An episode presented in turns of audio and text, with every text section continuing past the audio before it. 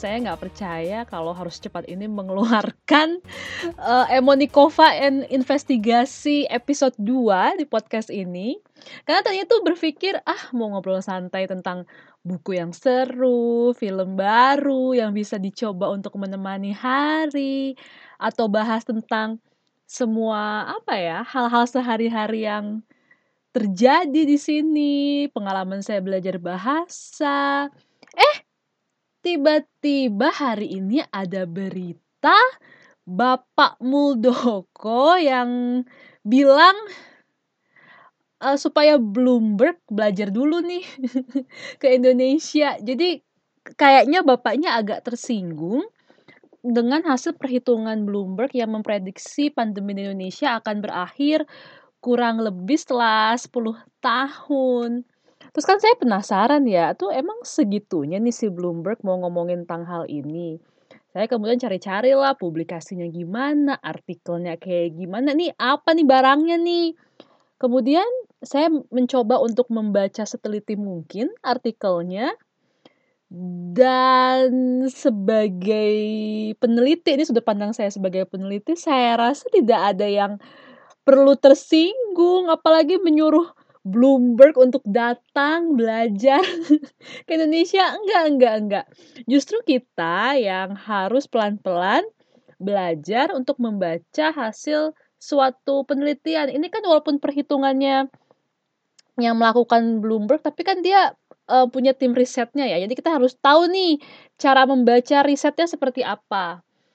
Saya percaya kalau misalkan Pak Muldoko itu lagi sibuk banget ngurus negara ini gitu kan. Mana sempet baca semua hasil riset terus udah gitu baca artikel tuh. Yang sebenarnya agak sebel tuh jurnalisnya tuh kayak apa ya kayak moyok-moyok. Saya membayangin kayaknya pertanyaan dari jurnalisnya tuh kayak Pak ini kata Bloomberg Indonesia baru beres pandemi 10 tahun Pak. Bagaimana menurut Bapak? Iya jelas lah. Bapaknya kan kaget. Terus responnya pasti misuh-misuh lah. Apa maksudnya Bloomberg ngomong kayak begitu?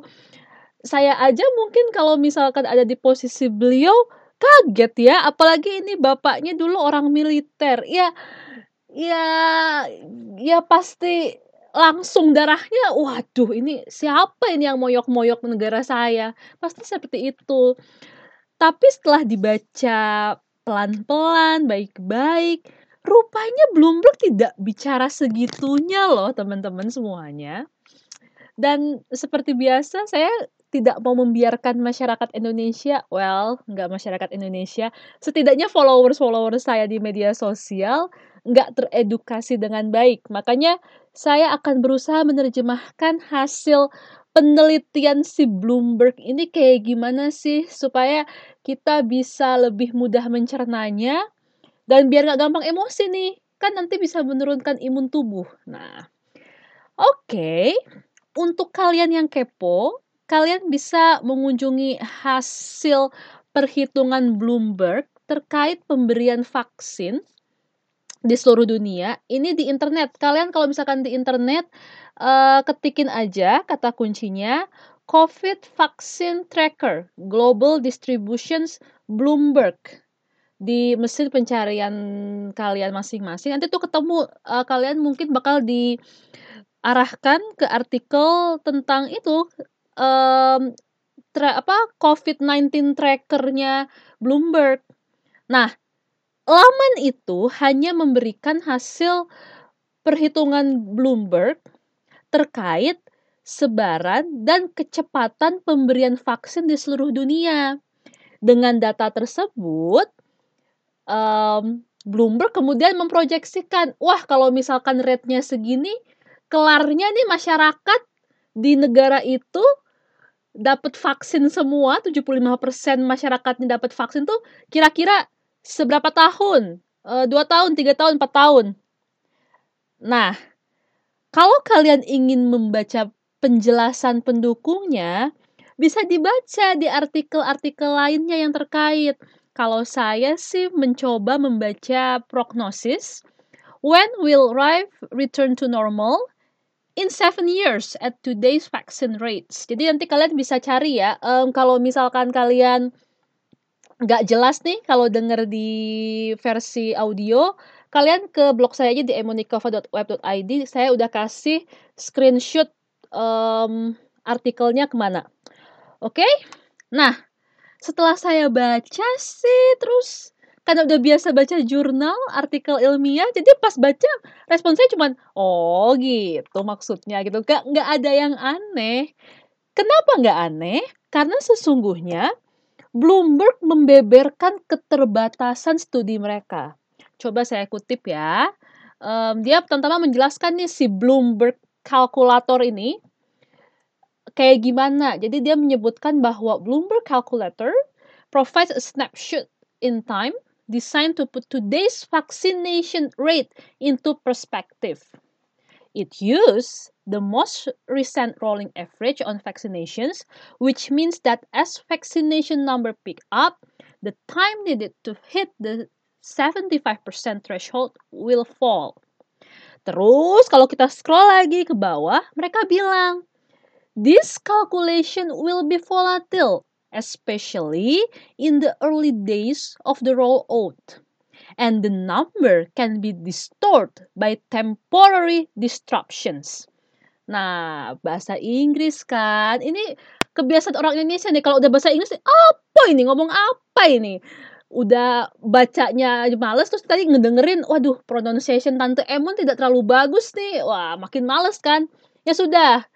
Jadi, kalau misalkan diartiin, itu maksudnya perhitungannya si Bloomberg ini ya rate-nya dihitung linear saja dengan menggunakan rate vaksinasi hingga saat ini. Ya wajar aja lah hasilnya sampai bertahun-tahun. Wong semua negara kan sekarang masih pada tahap awal vaksinasi. Jadinya rate penetrasi vaksinasi masyarakatnya masih rendah.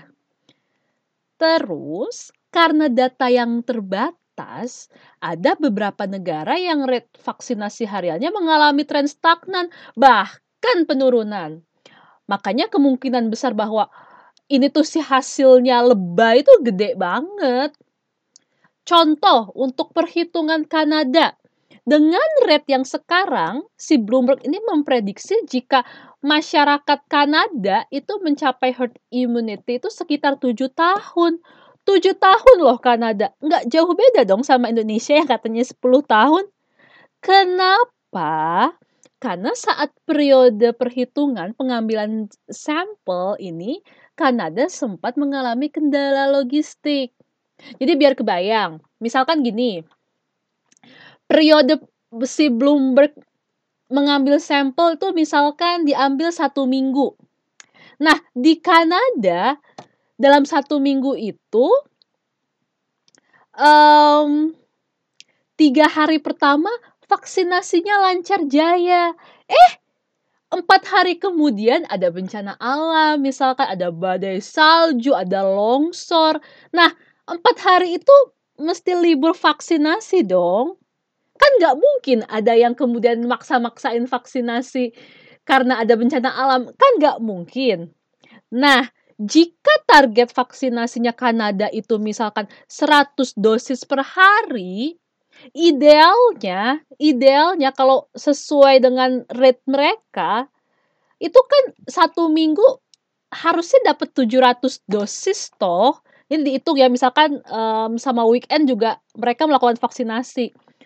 Gara-gara si gangguan logistik itu, berarti kan mereka cuman baru sempat ngasih 300 dosis nih. Yang empat harinya nggak bisa kan karena ada gangguan logistik. Ya tapi kan ini namanya statistik. Nggak pakai trending aling-aling. Tetap aja yang diambil nilai rata-rata rate-nya berapa nih selama waktu observasi? Ya jadi kecil banget. Yang harusnya jadi kayak 100 dosis per hari eh jadi kehitung 42,9 dosis per hari. Jauh kan? Iya memang. Dan itu sudah disebutkan oleh Bloomberg sebagai keterbatasan mereka. Mereka bilang ini ini banyak sekali yang hasilnya mungkin terganggu karena selama periode mereka mengambil sampel ada ada aja gitu drama-drama yang terjadi gitu kan. Dan itu kan nggak bisa diatur gimana coba nah dengan melihat hasil yang si Kanada ini mencapai herd immunity tujuh tahun kemudian, apakah kemudian Pak Justin Trudeau ngamuk ke Bloomberg terus bilang, Bloomberg sini sampean belajar dulu ke Kanada? Kan enggak, karena memang bukan hal yang perlu diperdebatkan. Jadikan itu sebagai bahan muhasabah aja. Jadikan itu sebagai bahan muhasabah aja gitu loh.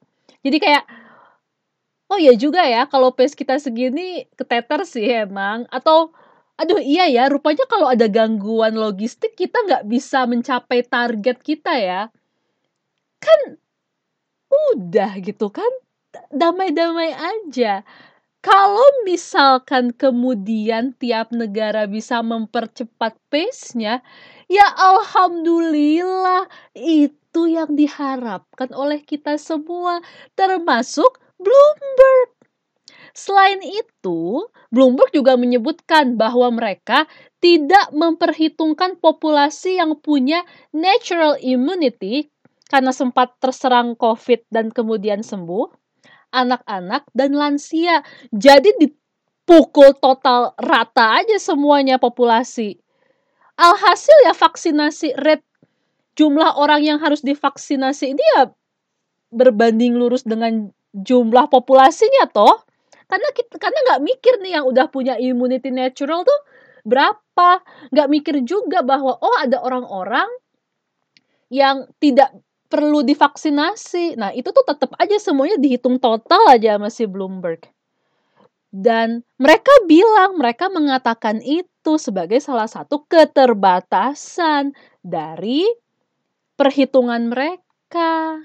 Nah, untuk Indonesia, dari data Bloomberg, sejauh ini baru 0,3 persen populasi yang dapat vaksin dosis pertama dan 0,1 persen yang dapat dosis kedua. Nah, populasi Indonesia itu ada berapa coba? 270 juta orang tahun 2019. Coba ya kita hitung kasar. Kasar aja kalau rate vaksinnya 0,1 persen aja per hari. Yang kelar vaksinasi itu butuh berapa lama? Kelar vaksinasi ya, itu seribu hari loh. Itu tuh udah hampir tiga tahunan kan? Itu belum nunggu sampai terbentuk immunity. Kalian pikir setelah divaksin tuh langsung jadi Iron Man?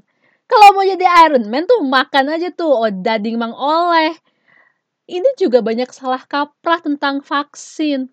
Vaksin tidak membuat kita jadi manusia kebal virus. Enggak, enggak, enggak, enggak, enggak gitu ceritanya. Masih bisa kena, hanya saja mungkin tidak sefatal jika tanpa diberikan vaksin. Saya nggak berani ya ngomong banyak soalnya ini bukan my field, tapi konsep utamanya seperti itu. Jadi nanti kalau kita semua divaksin, eh kalau misalkan setelah itu jorok lagi, ya masih bisa kena virus, bahkan mungkin virus strain baru. Jadi protokol kesehatan itu wajib terus dipertahankan hingga kapan pun gitu ya. Tapi balik lagi deh, masalah si drama-drama Bloomberg ini. Saya pikir kayaknya kita udah berkali-kali mengolok-olok warning dari para peneliti ya. Dulu pas ada ilmuwan yang bilang berdasarkan hasil perhitungan dia COVID harusnya udah menclok di Indonesia, eh kan malah kita ketawain, malah kita ejek-ejek. Padahal coba aja kalau dulu kemudian didengar terus dipikir, oh iya ya, wah harus waspada nih. Mungkin kita udah bisa happy-happy seperti teman-teman kita di Vietnam maksud penelitian itu baik loh. Ingin memberikan warning aja. Udah itu, sesederhana itu. Sudah saatnya pemerintah dan masyarakat untuk belajar. Belajar mendengarkan. Jadi peneliti itu sulit loh, belajarnya lama, dapat karir yang pas dengan expertise-nya juga sulit, nulis hasil riset juga emangnya langsung gitu publish publish publish, enggak, itu kena reject berkali-kali. Eh, kan kasihan kalau misalkan pas mau mengedukasi masyarakat malah dijulitin. Jadi kalau kalian tidak menghargai mereka, itu tuh jahat loh. Menghargai bukan berarti kalian harus selalu setuju, disagree juga nggak apa-apa, tapi ya jangan diolok. Kalau misalkan di dunia ilmiah ya, um, kita tuh punya kayak ada aturan silatnya nih. Aturan silatnya adalah kalau mau tidak setuju, maka lawan dengan tulis publikasi yang lain, tulis dengan menggunakan data yang relevan. Nah, itu elegan, tidak saling menyakiti, perangnya pakai bukti ilmiah. Jadi jangan langsung langsung eh kamu kayak gini deh, kamu kayak gini terus langsung apa ya, mengeluarkan celotehan-celotehan yang tidak berbobot dan tidak tidak berdasar. Ya, tapi udah biasa lah kalau kayak gitu ya, sudahlah. Biarkan saja. Memang harus pelan-pelan belajar untuk sampai ke tahap itu memang harus pelan-pelan. Tapi yang paling penting sekarang adalah untuk media. Jadi aduh gimana ya ngomongnya ya. Tolonglah lain kali kalau mau wawancara policy maker itu baca dulu bahannya dengan teliti agar punya pertanyaan yang lebih jitu dan kesannya jadi kayak tidak apa ya memancing-mancing emosi ya. Saya rasa akan lain sekali ceritanya jika pertanyaannya misalkan Pak Menurut proyeksi Bloomberg yang terbaru, penanganan COVID-19 akan lebih menantang untuk negara-negara yang memiliki kendala, kendala logistik. Nah, Indonesia ini kan negara kepulauan, Pak, apalagi jumlah populasinya besar nih. Hal-hal apa saja yang sudah dipersiapkan pemerintah untuk mempercepat distribusi vaksin? Kan enak, cerdas, kelihatan udah baca. Terus Pak Muldoko itu ya kayak pejabat-pejabat yang lain nggak bisa baca semua paper, jurnal, berita dalam waktu yang bersamaan. Maka pertanyaan yang baik harus tidaknya memberikan rangkuman. Ini loh Pak tantangannya, bagaimana tanggapan Bapak? Maka akan lebih adem, tenang, gemah ripah loh jinawi. Semua dapat informasi. Pertanyaannya cerdas sehingga kita juga bisa menguji ini yang jawab bisa menjawab dengan cerdas juga atau tidak. Apakah siap atau tidak. Kemudian masyarakat, masyarakat dapat literasi dan dapat ketenangan. Wah gila, pemerintah gue siap nih, keren. Gue nggak salah di negara ini. Kayak gitu. Saya percaya kok nggak semua harus diterjemahkan dengan urat. Gitu ya. Ya sudah deh, segitu aja. Saya Tante Emon. Dan semoga nggak sering-sering ada case yang harus saya jelaskan ya capek. Oke, jadi mau istirahat dulu. Terima kasih semuanya. Dah.